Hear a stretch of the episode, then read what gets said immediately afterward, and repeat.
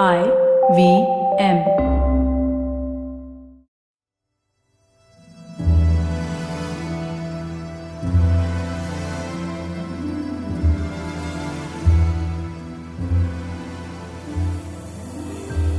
This podcast is brought to you by India Water Portal, a globally visited website dedicated exclusively to stories, knowledge, information, and news on rural and urban water in India. Hello and welcome to Voices for Water. In this episode, I speak to Dr. Veena Srinivasan. Dr. Veena is a senior fellow at the Ashoka Trust for Research in Ecology and the Environment, or ATREE, where she leads the Center for Social and Environmental Innovation.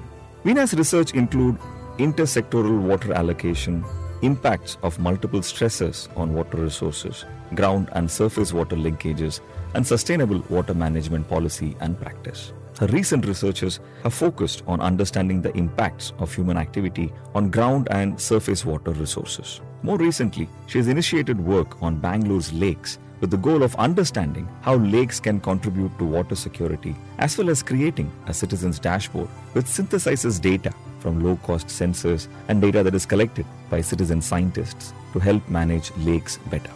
Veena received her PhD from Stanford University's Emmett Interdisciplinary Program in Environment and Resources. As a postdoctoral scholar at Stanford, Veena was instrumental in developing a framework for a global freshwater initiative at Stanford to understand patterns in the nature and causes of global water crisis. Prior to joining Stanford University, Veena worked for several years on energy and water issues in India, California, and globally in the private and non-profit sectors.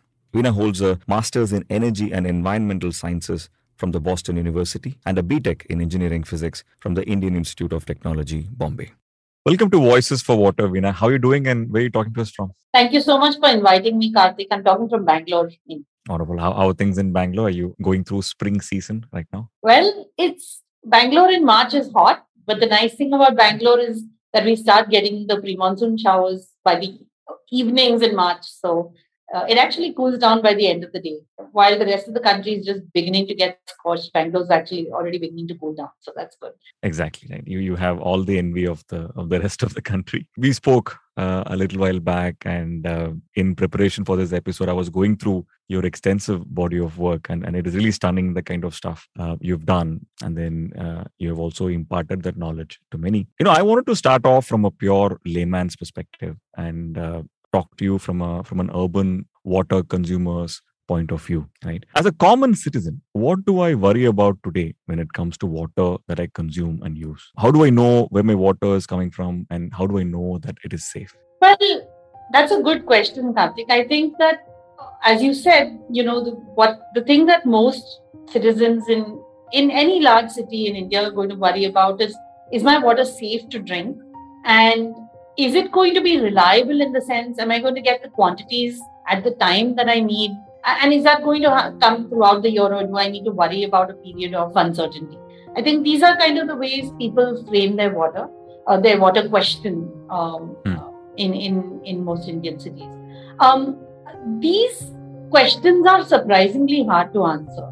And uh, the reason is in india we get our water by very much more complicated pathways than might be in any other part of the world. And I'll see why it's hard to uh, answer this question by contrast. So, if you lived in a London or a San Francisco, you're going to get most of your water in a pressurized tap connection.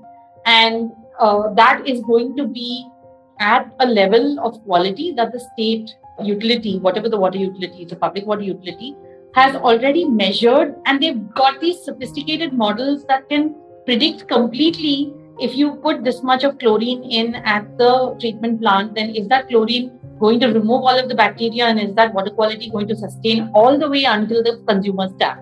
And that's how they are able to guarantee centrally whether the water in your tap is actually safe to drink. Now, in India, it's an uh, and India is really exceptional even among the the more developed of the global south in that most of our cities have what is called intermittent water supply, firstly, which means that we don't get pressurized water to the tap throughout the day. Instead, we all have sumps and overhead tanks. You just have to stand in a roof in a tall building in Bangalore or Bombay, and you see that there are, you know, every roof has a has an overhead tank, and the water gets stored at many intermediate points before it comes to your tap. As a result, the utility can really not guarantee the water quality to a customer's tap. It depends also on whether your RWA has kept the tap clean. It depends also on whether your landlord or house managers kept all of the water storage points clean. The second thing to say is um, the utility itself, because it's an intermittent supply system, the pipes are empty for some part of the day. That's what we mean by intermittent supply system. You get water for two hours in the morning, the rest of the day the pipes are empty. When the pipes are empty, often sewage and so on seep into the pipes. It's very difficult to prevent that. When the pipes are full of water, then you're not going to really have an opportunity for as much of you know contamination to enter pipes. But hmm. when you have empty pipes which have leaks in them, water does uh, sewage water and so on enters. So it's very, very difficult to guarantee or even predict uh, what is going to be the water quality in your tap. And I think this leads to that feeling of uncertainty that you talked about. So the only way a consumer can actually tell is my water safe is to actually do regular testing on their own. And what we do in cities, most of the wealthier families put an RO system. And then we just get the RO guy to come every six months and test it and, and change the filters and we are done. But uh, that's what it really ends up taking. Uh, I don't know if that was a more complicated answer than you were looking for. The quantity answer is equally complicated, exact because we have these intermittent supply systems.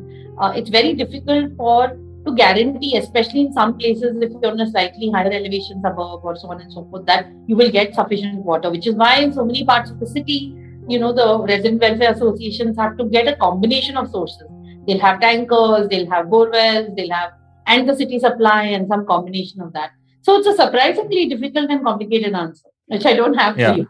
and, and and uh, I think more than anything else, it's a it's a very realistic answer, as in is, is the state of the world we are in. You mentioned uh, Veena RWAs, and uh, I live in Delhi. Uh, we really do, I, I, live in South Delhi, which really doesn't have a lot of apartment complexes. But rest of the country, right, whether it is a, a Bangalore or, or a Chennai or a Bombay, especially, we are very insulated from what is happening in the world of water isn't it? Um, you know we're only connected through what the rw does you know which is provide adequate water for its residents to whatever method they can find out right? Whatever method they can use. Sometimes it's tankers sometimes it's the water board the utility um, sometimes it's a it's a well nearby etc right?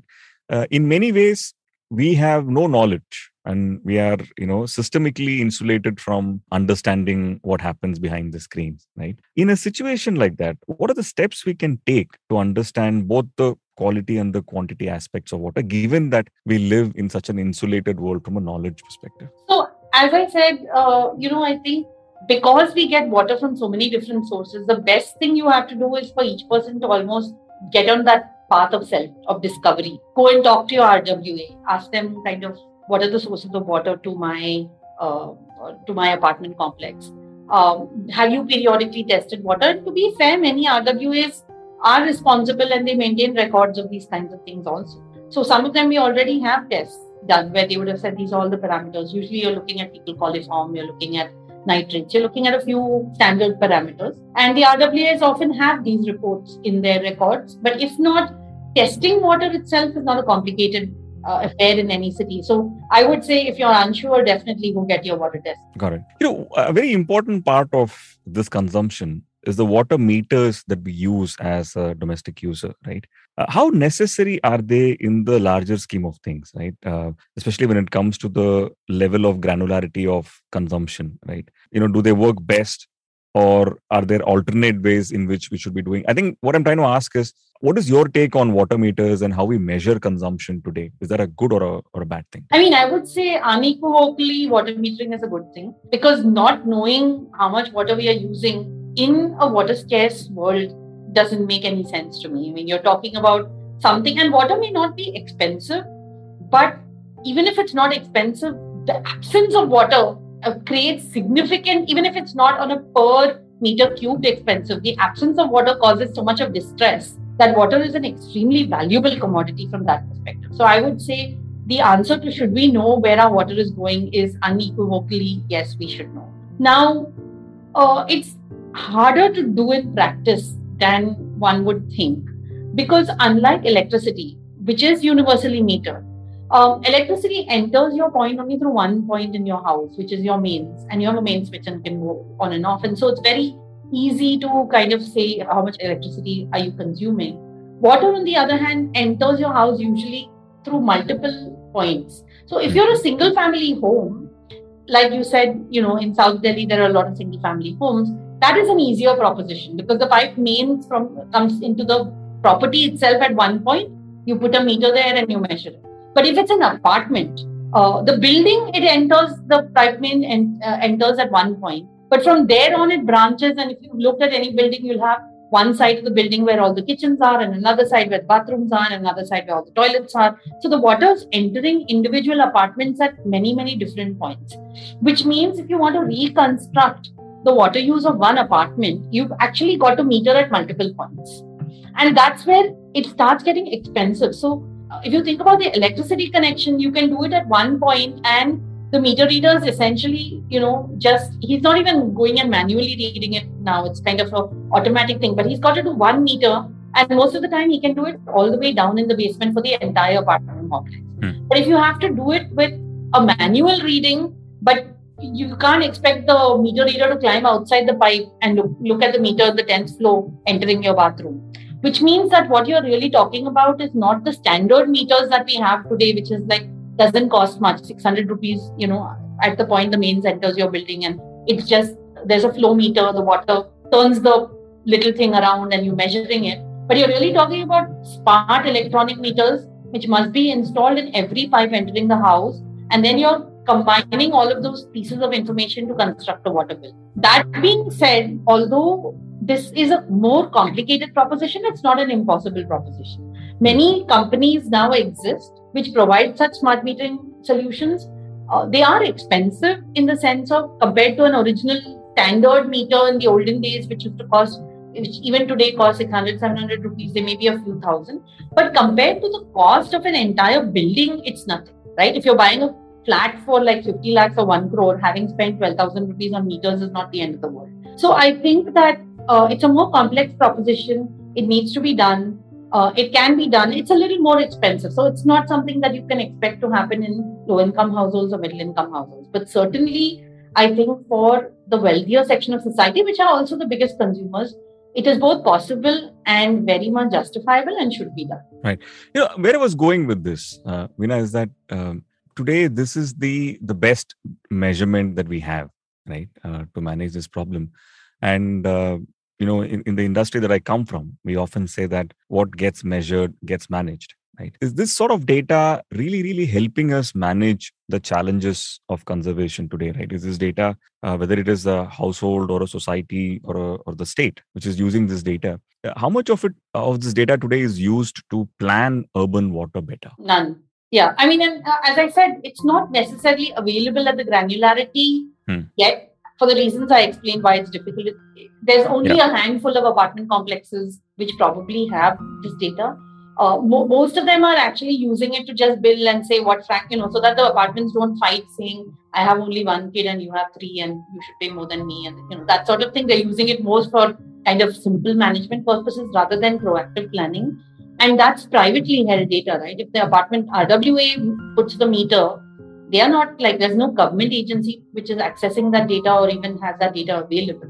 So uh, and the as i said the metering data available with the state or the public water utilities is very limited. Even cities like bangalore which have universal metering have one meter for the whole building at the point of entry which is not very useful data for the city to really understand how a household's consuming data uh, how consuming so it's not easy for the utilities to figure out how are household's consuming water.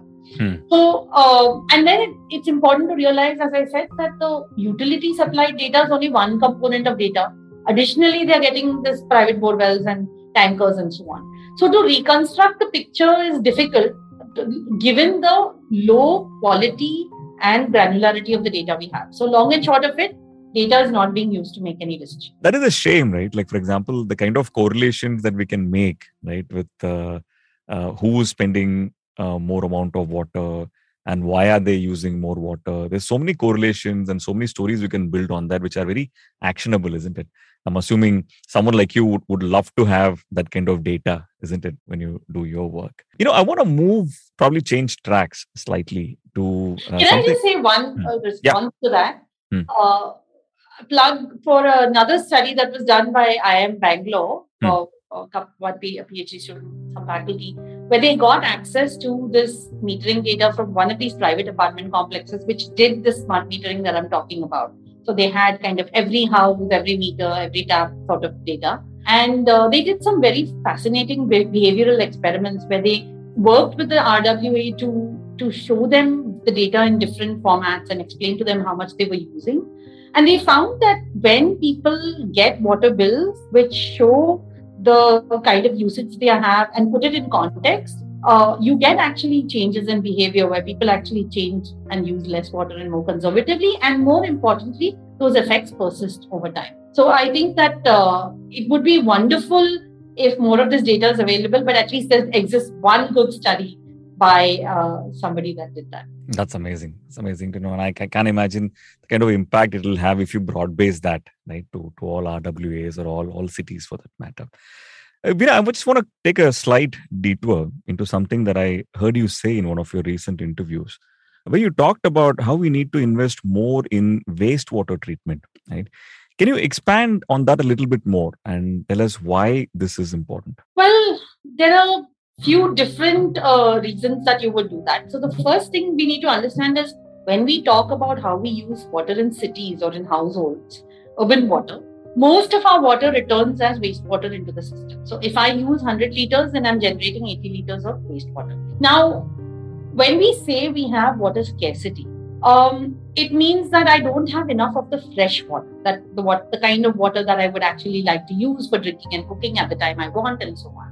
But often, in a lot of the places in India, we've kind of run out of new sources of fresh water on one hand, and even the few freshwater sources and rivers that we have have gotten contaminated and are rendered unusable because we didn't treat the wastewater.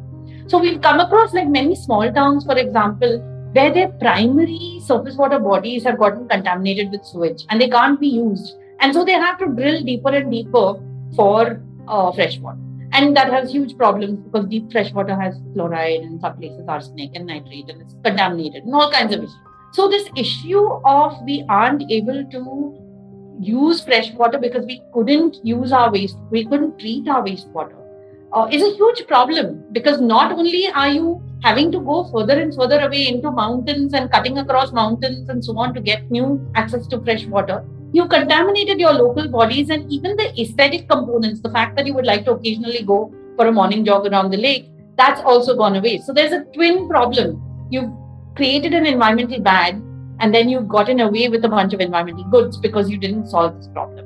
Um, the main thing that we like, I mean, that should be noted is that treatment of wastewater is a solid engineering problem. We're not talking about cutting edge science or cutting edge engineering.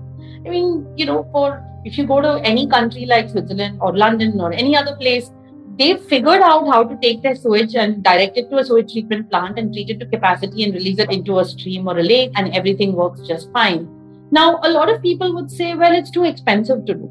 And I would argue if you actually calculate the cost if you actually calculate the rupee cost of how much it would cost to install wastewater treatment and even sewerage, it's actually not, not that much compared to the other stuff we spend uh, in. So, a place like Bangalore, if we had to like get all the sewage treatment we wanted, uh, it would probably be thousand crores, which is not anything compared to the steel flyover of like 1800 crores, crores that was being proposed a few uh, couple of years ago. So the long and short of it is that if we don't start thinking of sewerage and wastewater treatment, we are actually going to make our water problem just that much harder when it doesn't need to be. Um, and so that's one of the reasons I talk about wastewater because I genuinely think that it's the entry point to securing fresh water. Right. You know, that leads me to a question which probably has two parts. Right. One is, uh, you know, at ATREE, you're doing some path breaking work on the science of water. And um, I wanted to ask you how that connects with communities with whom you know you, you work with that's one part and since we're talking communities and for many of the things you said about both the wastewater as well as water measurement i'm assuming the role that is played by the civil society is very critical in this whole thing isn't it Absolutely. yeah can, can you talk to both of these aspects So, firstly, I think that even though ATREE is a research institution very much committed to putting out some, doing socially relevant science, that's what we call it, and engaging with community society to ensure that the science is taken up. I think one of the problems that we face overall in, in these institutions is there still remains a gap between the doing of science and then the uptaking of science into solutions. Now, at ATREE, and I should just plug myself, we've started a new center called the Center for Social and Environmental Innovation, which aims to place this bridging role to say that, okay, we've got really good science. How do we kind of work very, very closely with other civil society institutions as well as citizen groups, uh, including RWAs, including the lake groups, and so on, to do a very, very detailed translation role of how do you take that science and where does it embed into the activities that those communities do on a day-to-day basis? Uh, because that plugging in role of exactly like kind of almost spoon feeding or packaging or whatever you want to call it the science into the kinds of capacities and the activities that these other societal agencies and organizations do that itself requires additional work and so that's one of the things that we've now started also uh, I can give you an example if you're interested. We talked about wastewater earlier. One of the things we realized is that when we look at a lot of uh, Bangalore, at least, is very, very pioneering in mandating decentralized wastewater treatment plants. So every large apartment complex is supposed to have its own wastewater treatment plant. Now, often an RWA, I mean, the people who run it, they are just people who are kind of going about their everyday lives, and this is just one other thing they do right. with their time. They're not like wastewater engineers. And often what we find is there's a the when the plant breaks down, they kind of don't know who to call, how to diagnose, and so on. So a lot of the stuff we can do is in terms of capacity building to say uh, some of it might just be here's how you diagnose, here's how you show, you make sure you're not being ripped off. Here's how you kind of go through the understands the basic of the different wastewater treatment systems here's what you can do with excess water. Here's a reasonable way you can test your water to make sure it's safe for this type of end use. That sort of thing of repackaging the science where science tends to state things in very accurate and you know scientifically rigorous but not necessarily accessible language to kind of repackage it in ways that these organizations are able to absorb so i think that this entire spectrum of starting at the science and ensuring that it gets embedded in society is an endeavor and it's something that we are interested in in engaging now that you mentioned it, this decentralization of wastewater management, is, is that a positive thing or does it actually create more roadblocks by itself? it's an interesting thing because uh, I would say it's a double-edged sword. You're fair. It's a fair question. We started decentralization in Bangalore because we didn't have the money to put it in large sewage treatment plants, central sewage treatment plants, and um, as a result, we, you know, it was one way for the utility to say, look, we just don't have any money. Please take care of this. That doesn't necessarily mean decentralization is desirable. And especially as you correctly are alluding to, a lot of these players don't have the capacity.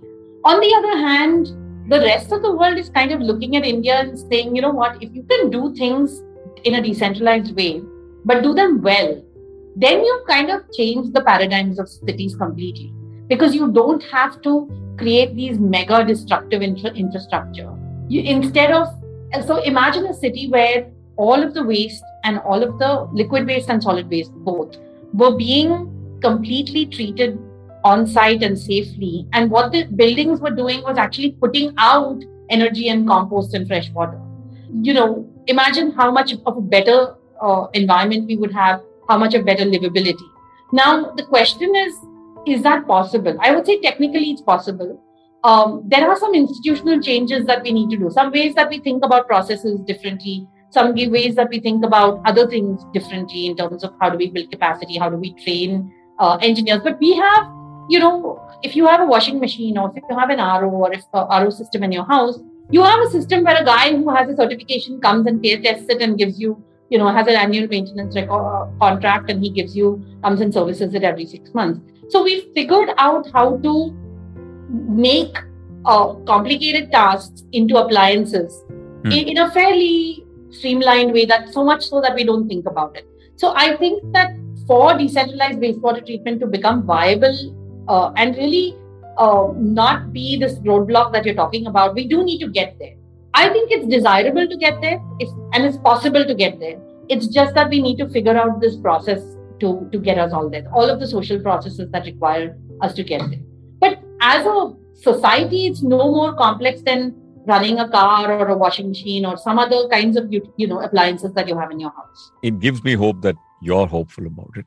Uh, because uh, honestly, I to tell you, you know, as I have been doing research right for this podcast, every data point that I see is uh, is so scary, right? And uh, I'm always looking at, you know, where is the silver lining in this whole thing which also you know brings me to my next question which is you know you're dealing with uh, these data points on an everyday basis right? What are some of the key data points that you can share with us regarding the state of water availability in this country right? Because there are a lot of scary headlines that we get to see.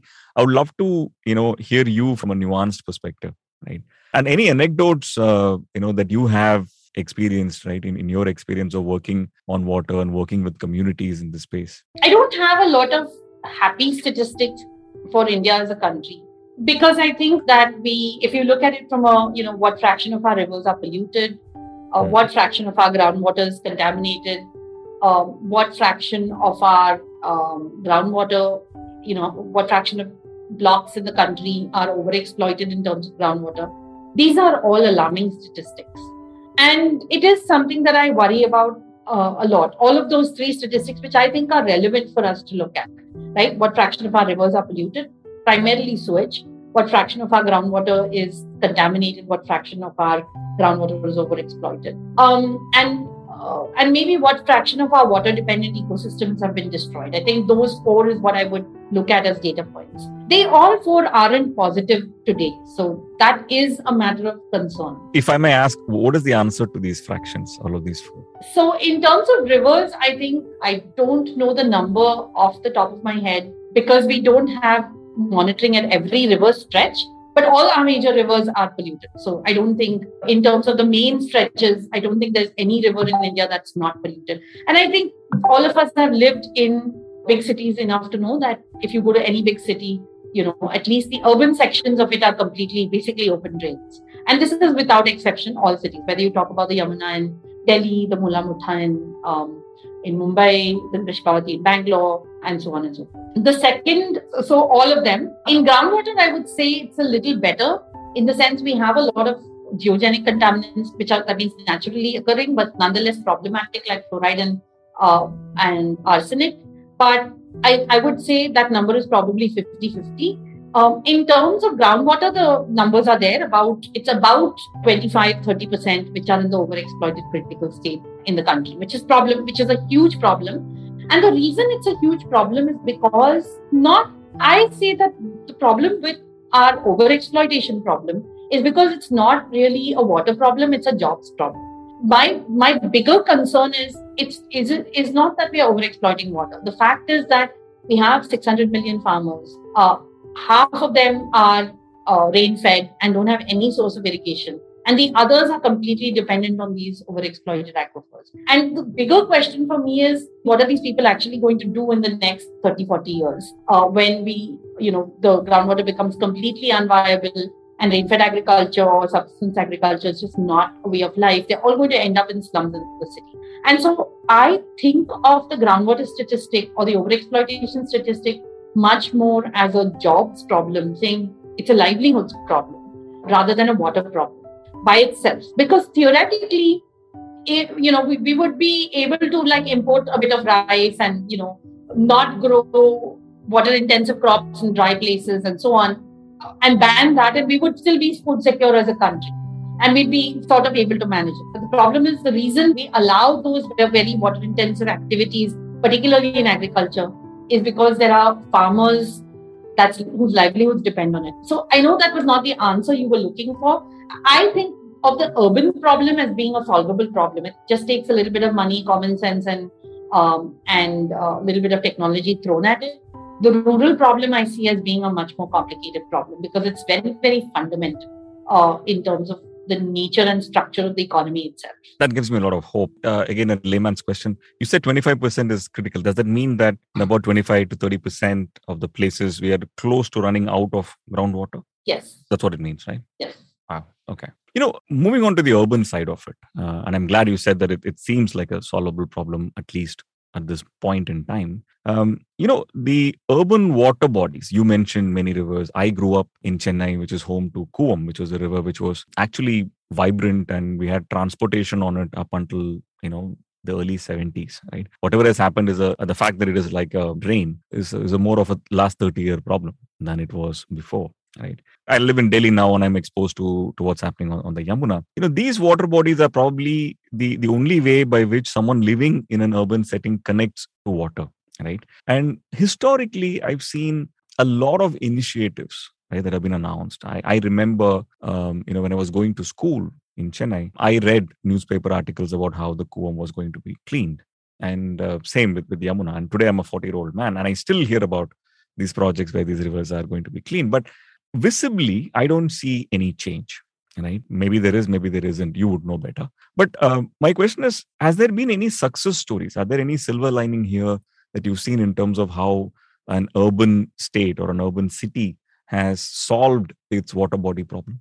I mean, there are a lot of uh, very, very small success stories, um, including in Bangalore. You know, we have the Jakkur Lake, for example, very close to where we are, where they diverted the sewage into a sewage treatment plant on the shores of the lake, uh, and the treated wastewater is let into the lake. It's not perfect because Jakkur still has episodes of some raw sewage getting in and getting, but overall, it's still considered a success story. And the reason it's considered a success story is because you basically prevented completely raw sewage and primarily sort of treated sewage from getting in.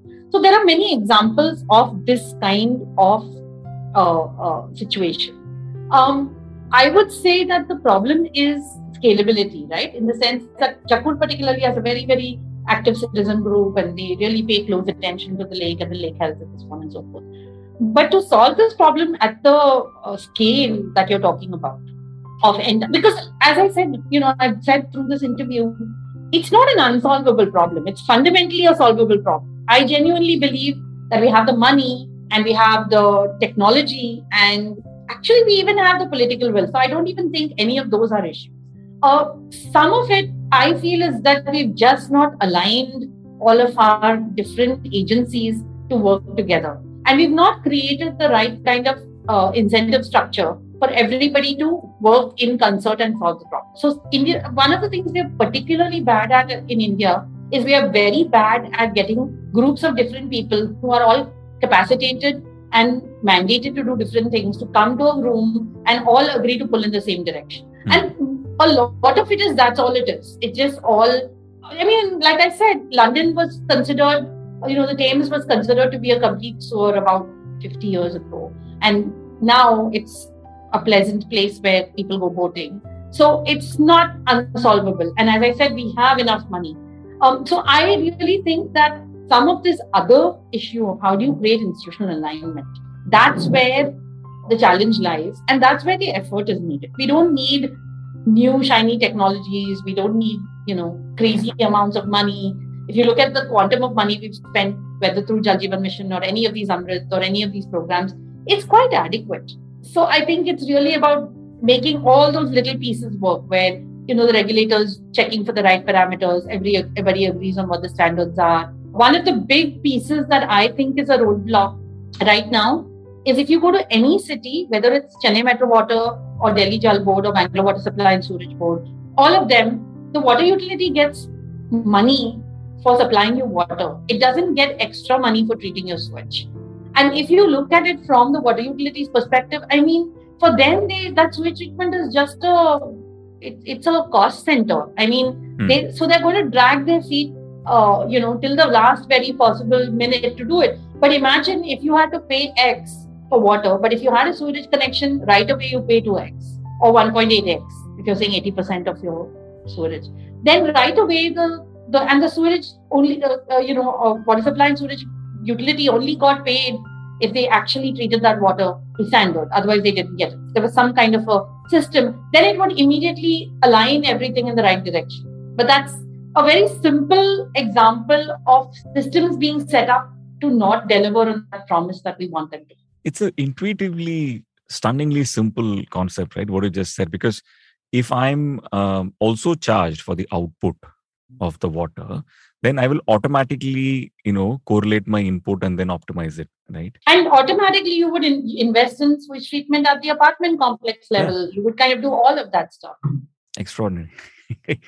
You know um, uh, you know this has been eye opening Um, but we usually end the episode by asking our guest um, if you were to suggest one thing that someone listening to this uh, episode can do one thing or three things um, that uh, we can do ourselves today right?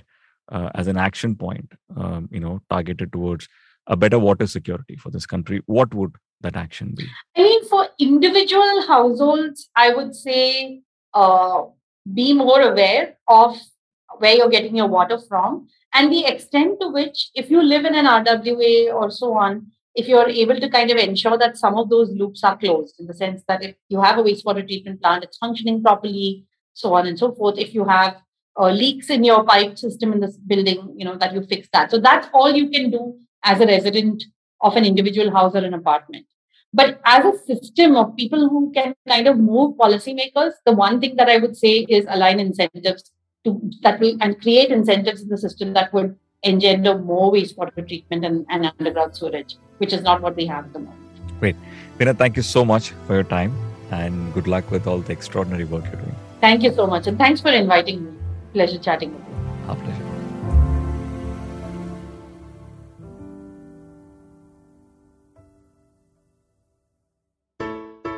Hey everybody, it's been another great week on the IVM Podcast Network. On Advertising is Dead, Varun speaks with Shashank Mehta, founder and CEO of The Whole Truth Foods. He shares his own journey of moving from eating mostly junk food to starting an enterprise that produces health foods with clean ingredients. The simplified hosts explore the fascinating topic of mimetic theory and entrepreneur Peter Thiel's interpretations of how anthropologist Rene Girard speaks about it.